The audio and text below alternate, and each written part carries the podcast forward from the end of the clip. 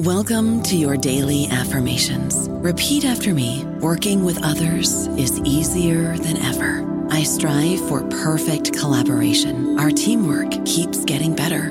Yeah, affirmations are great, but Monday.com can really get you the teamwork you desire. Work together easily and share files, updates, data, and just about anything you want all in one platform. Affirm yes to start. Or tap the banner to go to Monday.com. Step into the world of power, loyalty, and luck. I'm going to make him an offer he can't refuse. With family, cannolis, and spins mean everything. Now, you want to get mixed up in the family business. Introducing The Godfather at ChampaCasino.com. Test your luck in the shadowy world of The Godfather slot. Someday, I will call upon you to do a service for me. Play The Godfather, now at ChampaCasino.com. Welcome to the family. VGW Group. No purchase necessary. Void where prohibited by law. See terms and conditions. 18+. Hello, everybody. This is Marshall Poe. I'm the editor of the New Books Network, and I'd like to tell you that we have a new and improved website. It has 2 new features that we think you'll love. One of them is a vastly improved search engine, so that when you type in keywords, you'll get a bunch of episodes really quick. The other is the ability to create a listener account. And in that listener account, you can save episodes for later listening. So you can create a kind of listening list. We think these features are neat and we think you'll enjoy them. Please visit the site today. Welcome to the New Books Network. The term Silk Road evokes images of trade and exotic, luxurious goods, Orientalist images. But today it's also associated with the trade route through North Pakistan and more generally the Chinese Belt and Road Initiative and the projection of Chinese power abroad. And as those 2 different ideas suggest, the term Silk Road in fact has many meanings. As Professor Tim Winter has been explaining in his book, The Silk Road, Connecting Histories and Futures. So, Professor, welcome to you. Thank you very much, Owen. It's very nice to be with you. And yes, it's fascinating reading your book because obviously the term has meant different things to different people. When was it first used? Oh, well, even that's a sense of controversy, but it's typically linked to Ferdinand von Richthofen in the 1870s, a German geologist and geographer who was in China in the early 1870s. He was essentially there looking at possibilities for a transcontinental railway line, but he was also a geographer in the kind of more expansive sense in the 19th century and was interested in histories of connectivity between Northeast Asia and China. And so used the term within a publication. He published a 5-volume set of books around using the term China as the term to link those publications.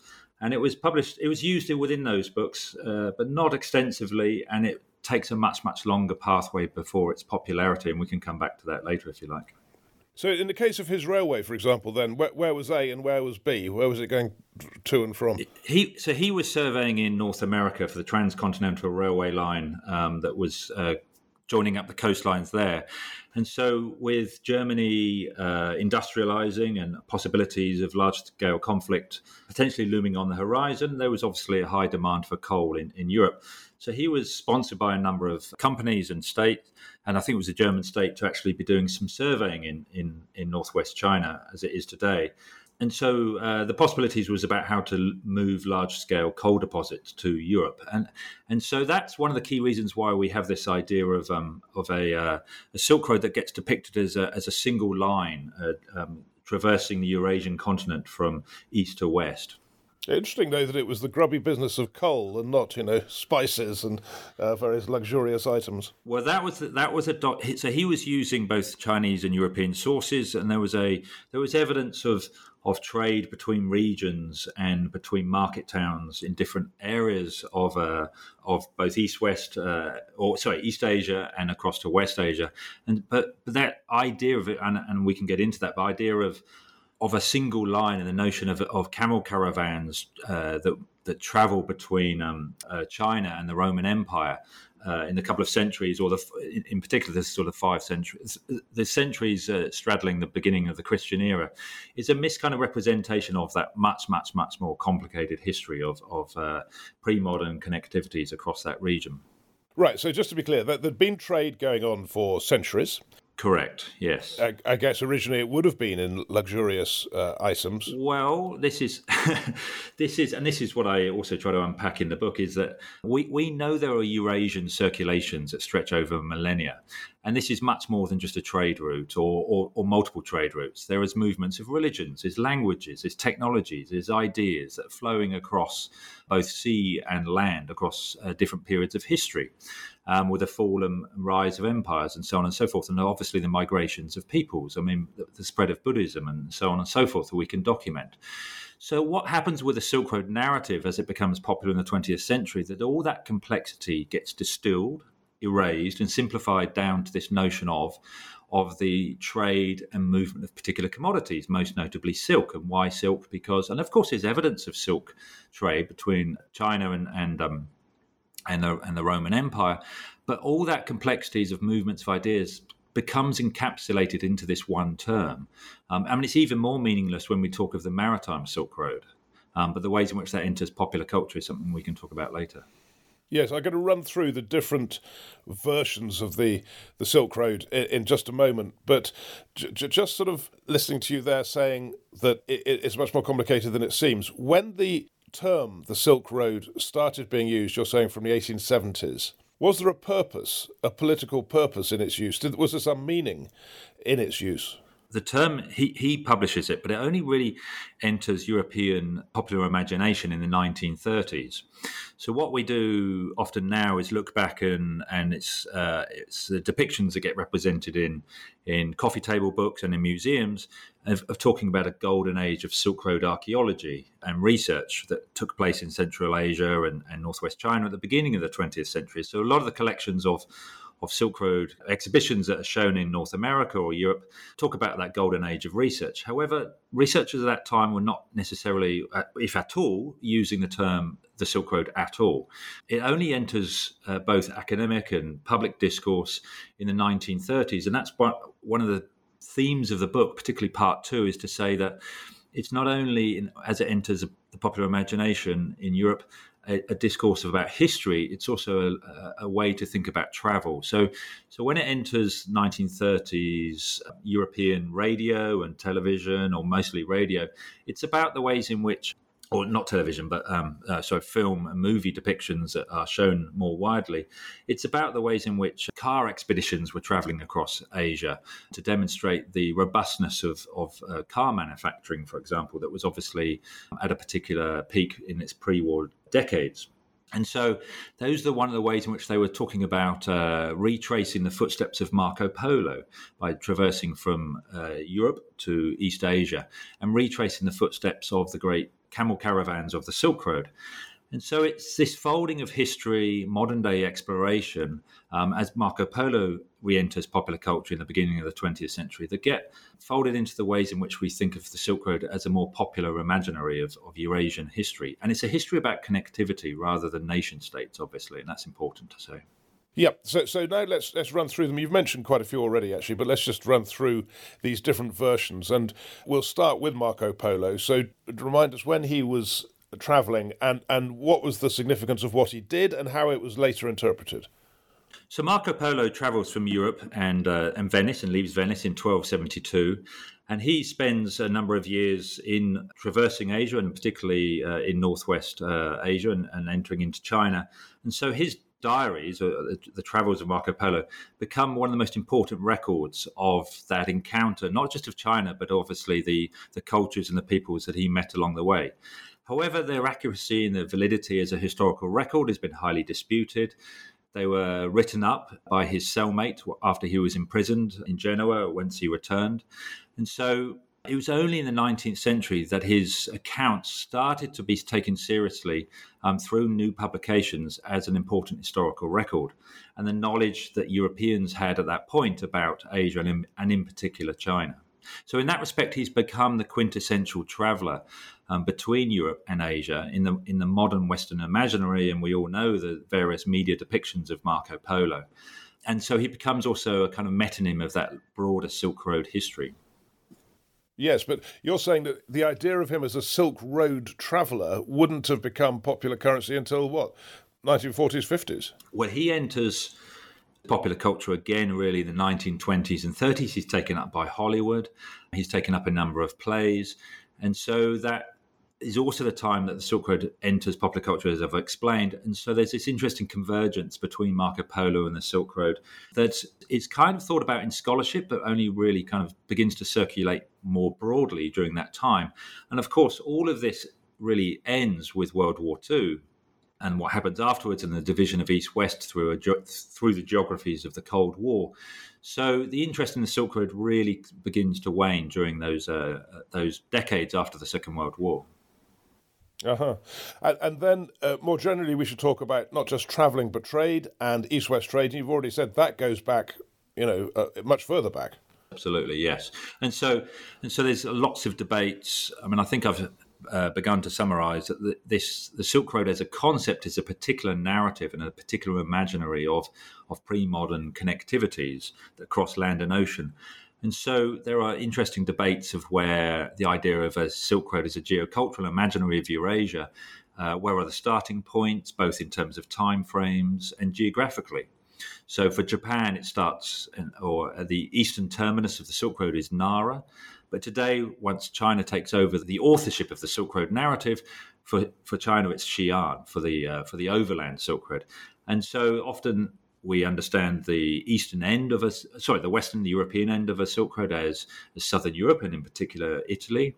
But we're also now hearing debates about a Viking Silk Road that obviously takes up into the Scandinavian regions.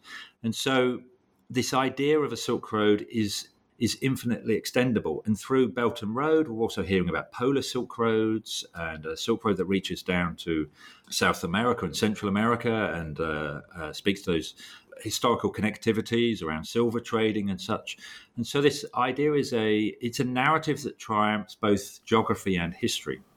Yeah, well, I mean, that suggests so many possible meanings, and there's yet more, because you've already mentioned the religious content that some people put to the Silk Road. Could you talk us through that in more detail? Again, this is an important part of the book, is to say that for the European imaginary, the Silk Road is about East-West connectivity. But within Asia, it's about an intra-Asian history of connection. And so that's histories of the spread of Buddhism, Asian languages, other religions in Asia. And so after World War II, the one country that was particularly interested and retained interest in the Silk Road as a concept was Japan. So after the events of the Second World War, Japan understood the need to rebuild relationships with Asian counterparts and countries in Southeast Asia, but also obviously with the West. And so UNESCO in 1957 launched the major East-West umbrella project for mutual understanding between East and West. Now, in the preparation for that, Japan identified a number of workshops and publications that it wanted to put forward as a contribution to that. And there was one particular publication that was prepared for workshops in both Kyoto and Tokyo that identified this idea of the Silk Road, but somewhat departed from the account of von Richthofen, saying that pre-modern connectivities in Asia were much more than just East-West. It was about the Buddhist circuits. It was about the other types of language and cultural and technological flows, including across seas.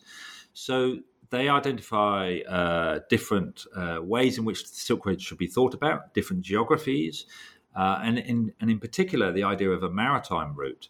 And so what happens after World War II is or during the 50s and 60s, is gradually over a number of years, the Silk Road gains popularity in Japan. And when we come to the 1980s, there is a major Silk Road exposition that takes place in Nara.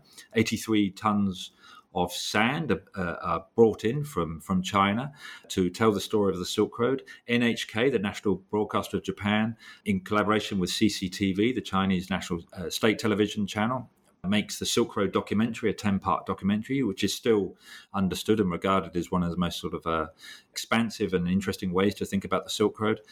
And then what that does is also raise awareness in Japan about those peaceful and pre-modern, pre-war connections with both East Asia and Southeast Asia. That is not obviously. It's about also repairing relations with the rest of the region and thinking about the ways in which Japan needs to be connected to the rest of the region.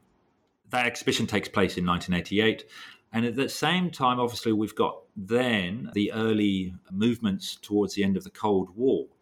And so UNESCO, from 88 onwards, and it was initially a 5-year period, but that becomes extended for another 5 years, which ends up being a decade-long project, launches a Silk Roads program, which is about trying to repair East-West relationships and rebuild trust and the people-to-people connectivities of between East and West, and so uses the idea of the Silk Road to do that. So launches a whole series of programs, academic conferences, video documentaries, television documentaries, museum exhibitions that happen in multiple countries over the span of a decade. And this is where the idea of the maritime Silk Road enters gives it a lot of international visibility to the concept of the maritime Silk Road. But my point there is my point there is that where UNESCO take it forward at the end of the Cold War and is the ways in which these Japanese scholars in the 1950s thought about the concept of a Silk Road, which much more thinks about it in terms of maritime routes, intra-Asian routes, north-south routes across Asia, movements of peoples and populations and languages and ideas that go between South Asia, Central Asia, and East Asia, and across from Japan down into maritime Southeast Asia. So these geographies of the Silk Road begin to expand through the Japanese conceptualization of it. And at the end of the Cold War, this enters international cultural policy through this Silk Road UNESCO program. Does that mean that when Westerners tend to think of the Silk Road is exclusively an East-West relationship, that is almost a colonial attitude, really, and that, you know, the Japanese version is different, and that is because it's reflecting a post-colonial view of it? That's a complicated question. I'm not sure whether colonial was the right term, and I wouldn't necessarily use that. The Silk Road gets imagined in different ways from different parts of the world. And so, for example, I've been to conferences both in India and Iran, and I see that Iranian scholars or Indian scholars and certainly Chinese scholars will say, well, this is the real center of Silk Road geography, and this is where cultures, ideas, languages, technologies, religion flowed outwards from our country, from our region. So what we're seeing is kind of the reestablishment of ideas of cultural diffusion, which is central to a lot of historical theorizations from the 19th century. These are kind of restabilizing in a lot of debates about the Silk Road. And so for China, it's about the spread of Chinese culture. Japan saw that their connections with East Asia stretched back to many centuries.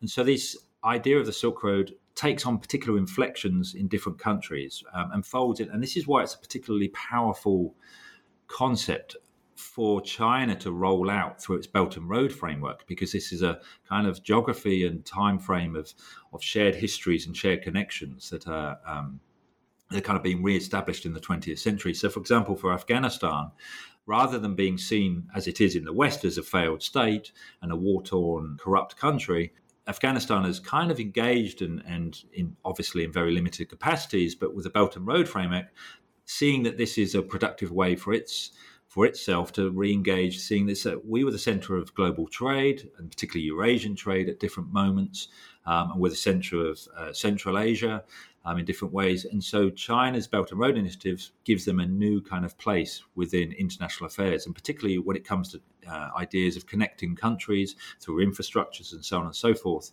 And it gives new visibilities for Afghan histories and other countries such as Iran to have visibility on the international stage. I don't know about you, but I'm very busy and I don't have a lot of time to cook. That's why I subscribe to Factor. Eating better is easy with Factor's delicious, ready-to-eat meals. Every fresh, never frozen meal is chef-crafted, dietitian approved, and ready to go in just 2 minutes. You'll have over 35 different options to choose from every week, including Calorie Smart, Protein Plus, and Keto. These are 2-minute meals. Factor meals are ready to eat and heat, so there's no prepping, cooking, or cleanup needed. They're flexible for your schedule. Get as much or as little as you need by choosing your meals every week. Factor is the perfect solution if you're looking for fast, premium options with no cooking required. Sign up and save. We've done the math, and this is important. Factor is less expensive than takeout, and every meal is dietitian approved to be nutritious and delicious. Head to FactorMeals.com/NBN50 and use code NBN50 to get 50% off. That's code NBN50 at FactorMeals.com/NBN50 to get 50% off. I'm quite struck that everyone seems to want to be associated with this. You know, the Japanese, the Chinese, there's interest in the West, even UNESCO. I mean, if a UN official is using a phrase, it must have virtually no controversial content whatsoever at an international power politics level. So does that suggest that this Silk Road phrase is viewed positively virtually everywhere?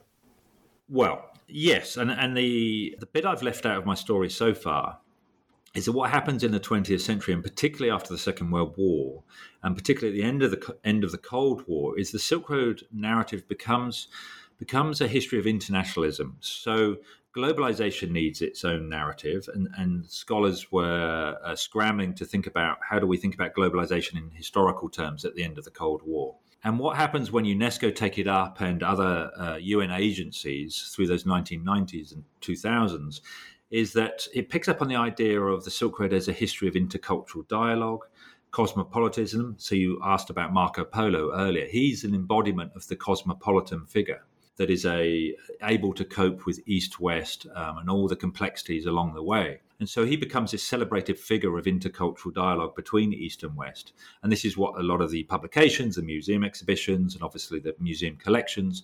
And obviously it's what's in the archives of museums and libraries in Europe and in exhibitions that took place since the 1990s is a material culture that was found in Central Asia that tells us through the manuscripts and through the Buddhist frescoes of those complex interactions between South Asia, East Asia, between Europe, between Rome, Greece, and Central Asia, and so on and so forth, that are documented through this material culture.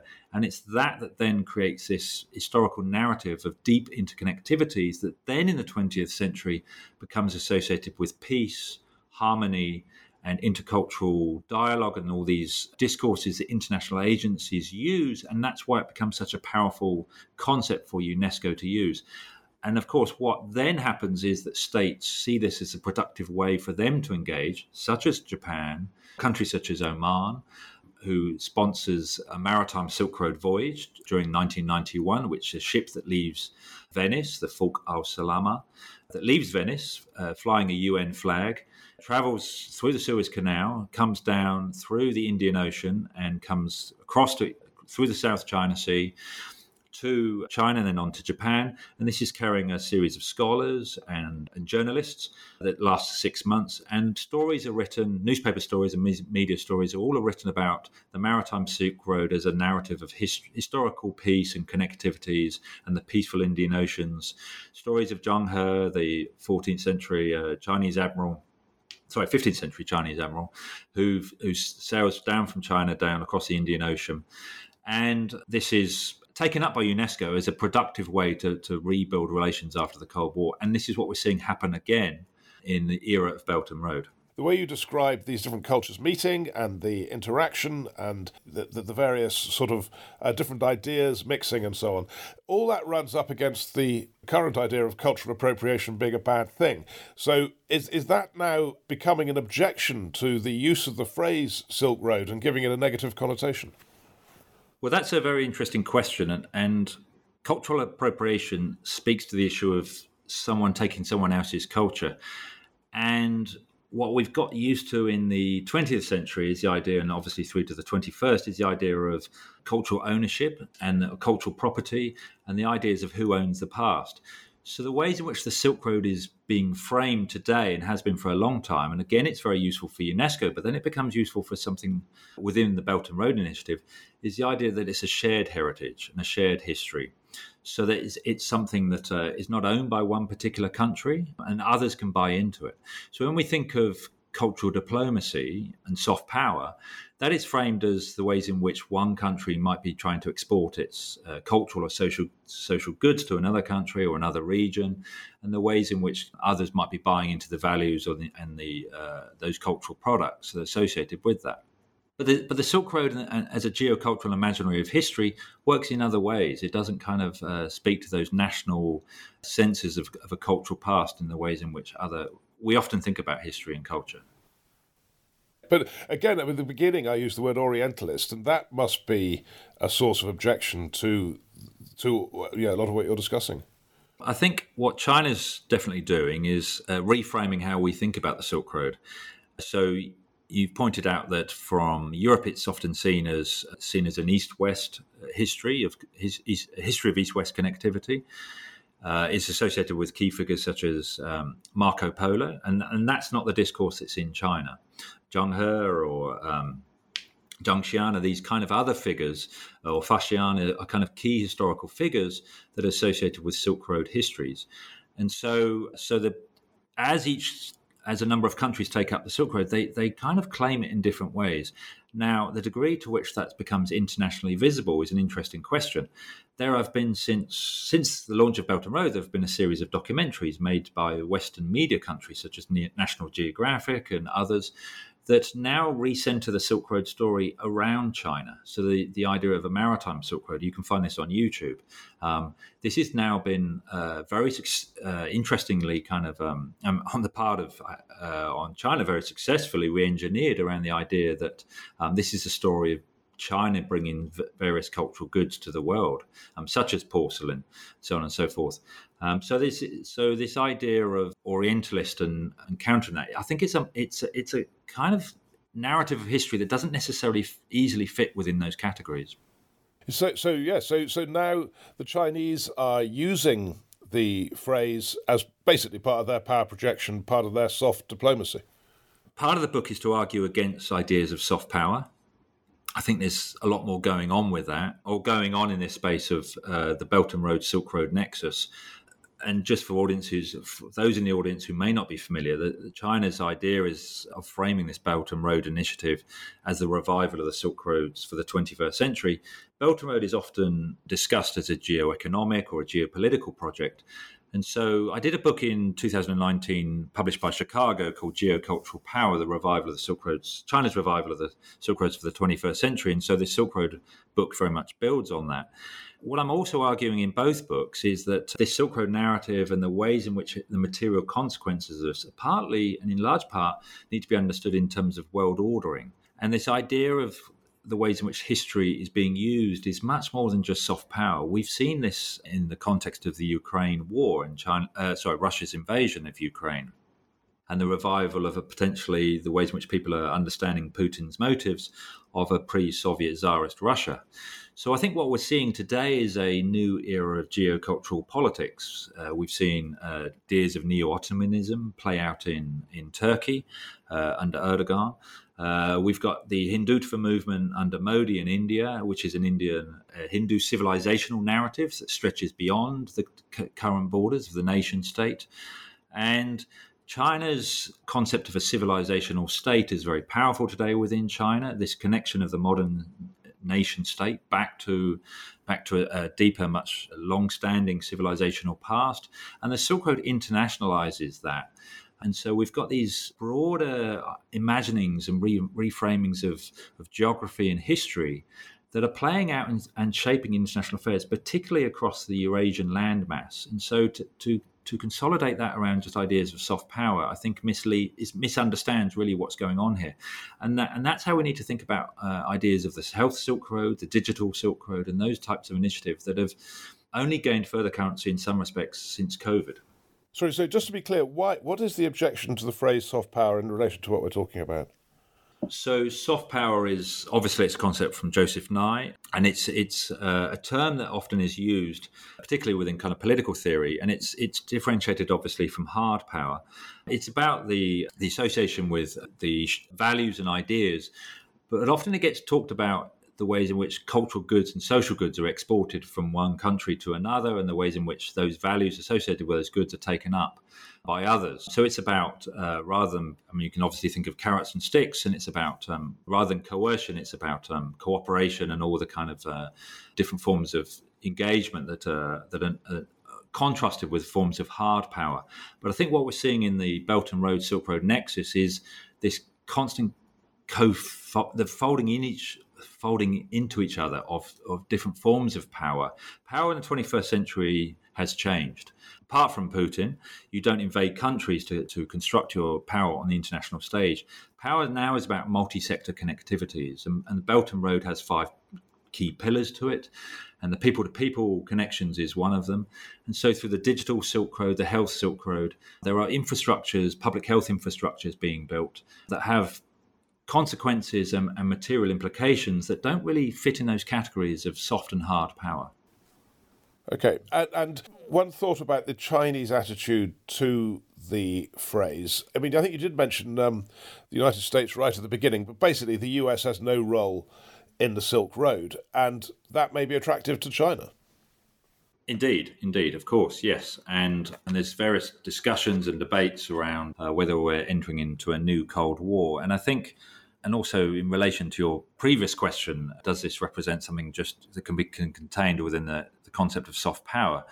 I think there's something fascinating going on around the concepts of East and West. They're shifting and altering again. So in the long 19th century, Europe and European imperialists in particular, as well as internationalists that contributed to ideas of a modern and industrialized and enlightened West, saw the Eastern Other and the Orient as the other of the modern West, and found that in Asia. And so those geographies of East and West were constructed in those terms. But obviously during the Cold War, these geographies shifted to a Soviet East and capitalist West, whereby these categories were redefined in more politically explicit terms, so that East and West was first and foremost about ideological struggle and geopolitical blocks.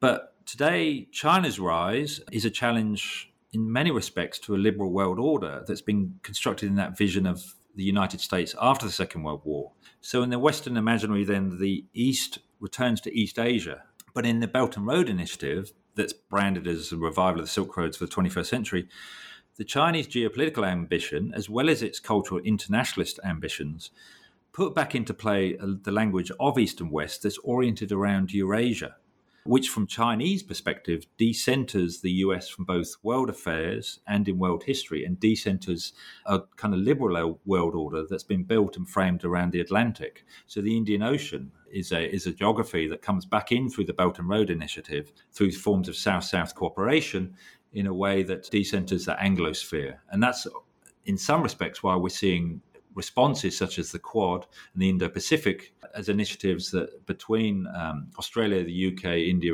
and the United States as a way to respond to this BRI.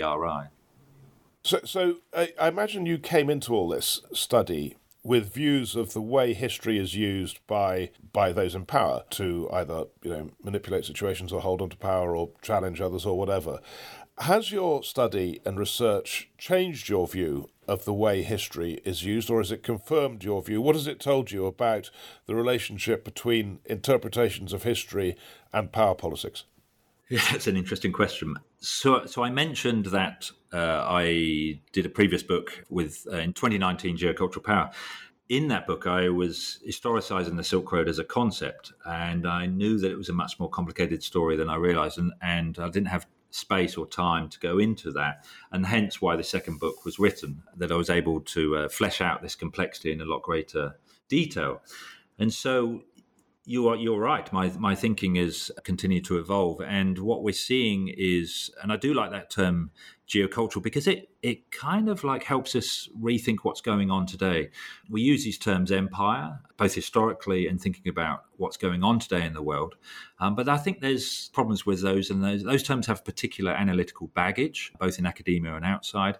And so I mentioned earlier that this use of history, both in West Asia, Turkey's neo-Ottomanism that's been developed over the last decade or longer, how Russia is trying to reestablish itself in world affairs today, what India is doing, the rise of civilizational state politics, means that countries, and obviously what we're seeing in Saudi Arabia and Iran, there's complicated imaginings of history that are shaping world affairs that don't necessarily get talked about enough. And certainly we have those ideas of geopolitics, geoeconomics, and what I'm trying to do is say that there's something going on around this kind of scale and the use of history that we need to understand and bring into dialogue with these other ways of thinking about international relations and international affairs today, and how power is shifting in world affairs. And again, I think that speaks to your question about soft power. There's a lot more going on here that doesn't necessarily get understood within the conventional discussions of soft power within academia. And help us look ahead then, and as we close this, I mean, you've brought us pretty much up to date with the use of this term quite recently and how it's changing, I mean, right up to now, really. So how do you see the Silk Roads of the future? Well, obviously, we are in a particular moment where countries, and in particular China, is re-internationalizing after COVID.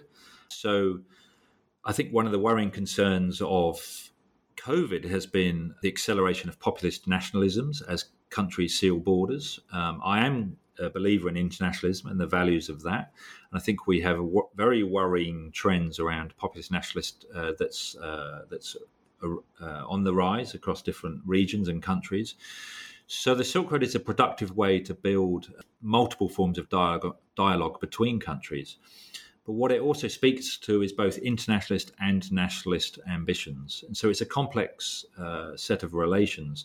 And so there's a lot of concerns about what China's ambitions are. Particularly, I'm sitting in Singapore, and there's definitely anxieties about where China's trying to push these ideas of both history and futures. So there's tentative engagement. There's reasons to be thinking, okay, these are productive discourses to be advancing and building relationships around. But yes, there's a very clear awareness, particularly for countries such as India, that this is creating new complex cultural politics. And I think that certainly that requires further research, which is the space I'm trying to think about now, of how we understand this kind of use of history, how it figures into multiple forms of power projection across regions in the future. So really you're saying that you're not quite sure what direction it will take, but that the phrase will continue to be important. I think so. And I think for organisations such as UNESCO and other UN agencies, it's highly productive, and for good reasons. It does offer a way to think about histories and culture and religion that crosses political and geographical and land-ocean boundaries. And I think that's extremely important in the 21st century. So the ways in which we can understand history and create those relationships so that people don't think of history in terms of just the nation state is an important initiative. The complexity comes in the ways in which the funding for those projects and who drives those agendas comes. And China's engagement is productive in many ways, but obviously it raises concerns for other countries. So it's an interesting space to watch. Yep, it is, and it's been a very interesting interview, and it's a great topic. So thanks very much for talking us through the Silk Road. Thanks very much, Owen. A very enjoyable discussion with you.